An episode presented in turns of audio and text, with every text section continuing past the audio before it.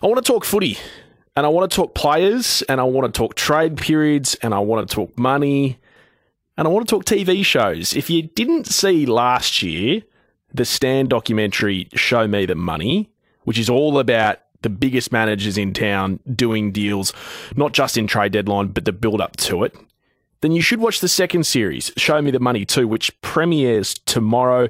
It's at five o'clock. It's on Stan. And the star of that show from Connor Sports Management, Paul Connors, has been good enough to join me live on Wide World of Sports. Paul, as we welcome you in, things going so well, they decided to go back for season two. Uh, thanks for having us, Sam. Um, just before we start, just on Maurie Plant, one of the just the great men of athletics, and yep. you know what a great cause, and um, you know you couldn't meet a better man for athletics, and you know how good is it that we've got athletics on Thursday night? You know, absolutely. Night. Yep, it's going to be a lot of fun. Um, I think the star of the show is Robbie D'Orazio. I'm just right. You know, playing my role, Sam. But um, and Nick Gieschen also features heavily from our office. So yeah, I'll just play my role. So what what was it like, Paul? I mean, it's it's always fascinating when you put cameras behind the scenes in these situations, and you know, people love getting the inside word on players and coaches and footy teams when they do that inside the four wall stuff um, and documentaries for actual teams. But this is a little bit different. Yeah. This is about the managers and the deals. Yeah, and the clubs get a good run, and you see a lot of the clubs as well on the interaction. I think this year's show is going to be better, better or different, and you know it's all about the trade period. It's a ninety-minute um, one episode. Last year it was three. Okay.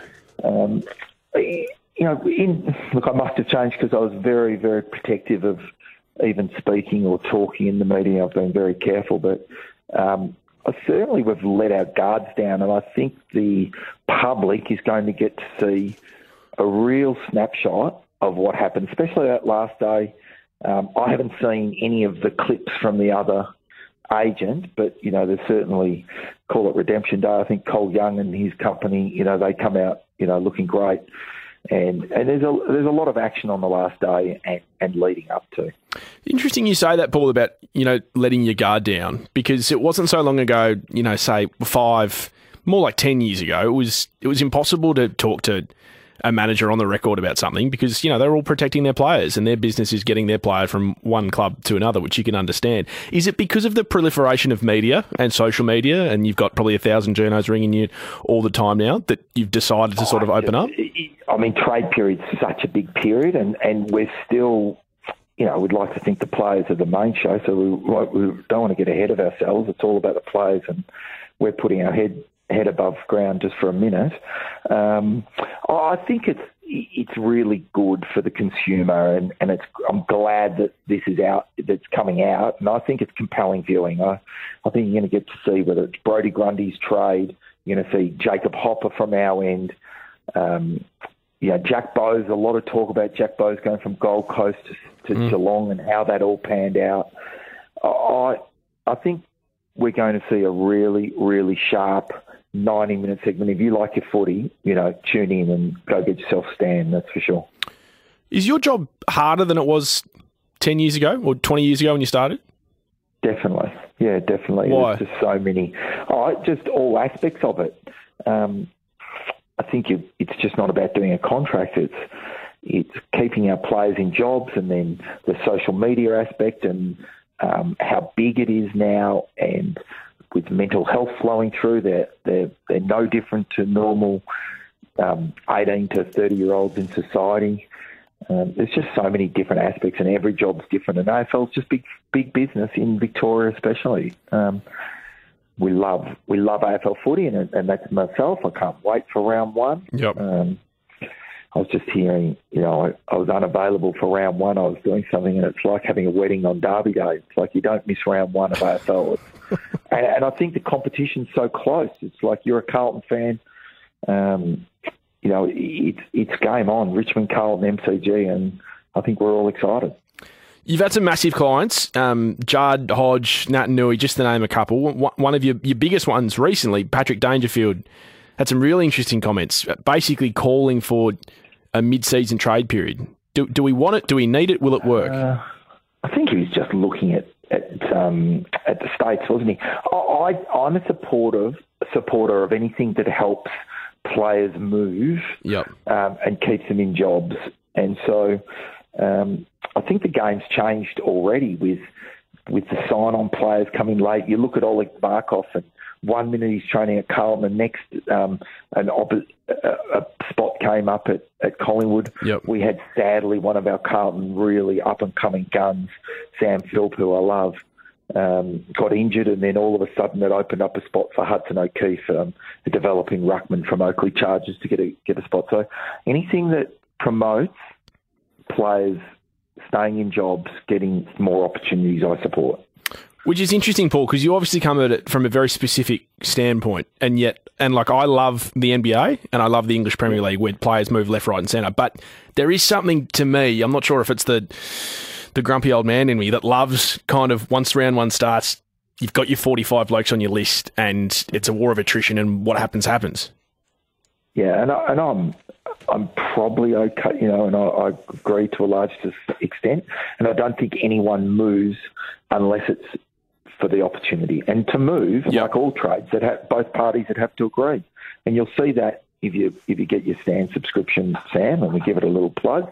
Um, if you get if you go and watch the show, you'll see that to a trade to happen, both parties need to agree. Paul Connors from uh, Connor Sports Management, uh, the owner, joining me ahead of the Stan documentary Show Me the Money 2, premiering tomorrow at 5 o'clock on Stan. Paul, I, I was talking about this um, the other day when we were talking about the Jack Ginnivan situation, and everyone loves to think that players are on huge amounts of money. And I've got to be careful here because I know people love disagreeing with this standpoint, but just just hear me out. So the, the numbers came out um, last week. So the AFL AFL, sorry, the average AFL primary listed player earns four hundred and six thousand dollars a year. Right. We know that the average AFL career is four and a half years.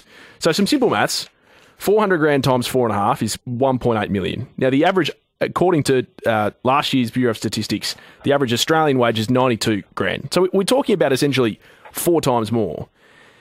But the average working life goes a lot longer than four and a half years. Now, of course, players can stop their career and they can go into um, other things, but it doesn't always happen, Paul, as you know. No one's always as well set up. I think the 400 is probably over inflated to a large degree because there's a lot, a lot, and I mean a lot of players who are not earning that much money, Yeah. um, who are on a lot less than that. But, Whereas there's you know, 15 earning a million bucks, which sort of pumps it up.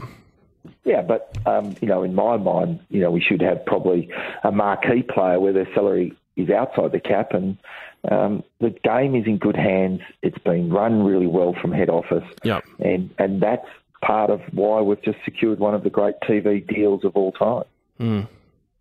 Who, who are you excited about, Paul? I know you've got players everywhere, but is there a certain team that you're, you're most interested or intrigued in or excited to see wh- where they go in 23? Oh, so much team players. I, I, I look, for, it's a really different one. But Hawthorn and North Melbourne, I think the competition is ridiculously close, um, and I think we get too obsessed with making the eight. I'm a supporter of um, extending that to the to the ten and having a wild card round. Um, I think when Tassie come into the game, hopefully that we can we can look at that.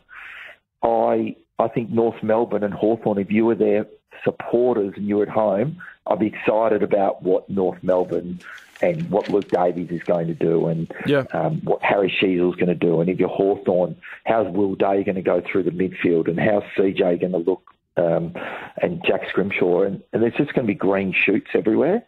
So they might not make the eight, but I'd be really excited if I was both those clubs and, and looking at players and how they go. So y- your your wildcard idea, Paul. I know other people have talked about it. So so just to be clear, you'd have one to six automatically make it, and then what? Seven, eight, nine, ten. So seven, Seven plays ten, eight plays nine. Now it's not original, and the NBL had an amazing um, end to the year with it, and we can argue that Carlton Collingwood was a great end of the year. I'm just talking about the clubs who are 12 and 13 and 14 during the year. Yeah. I just don't see much difference between 9, 10, 11, 12, 13, 14, and I think it'll keep the game alive for a lot longer in the year. And um, I, I would like to think with 18 teams in the comp that there's enough to have a, a wild card round. And even if it's not a wild card round, have a top 10. But I, Yep. I think the wild card round makes a lot of sense. Paul, appreciate your time. Um, good luck for the start of the season, and I uh, hope all goes well with contracts. Thanks, Sam.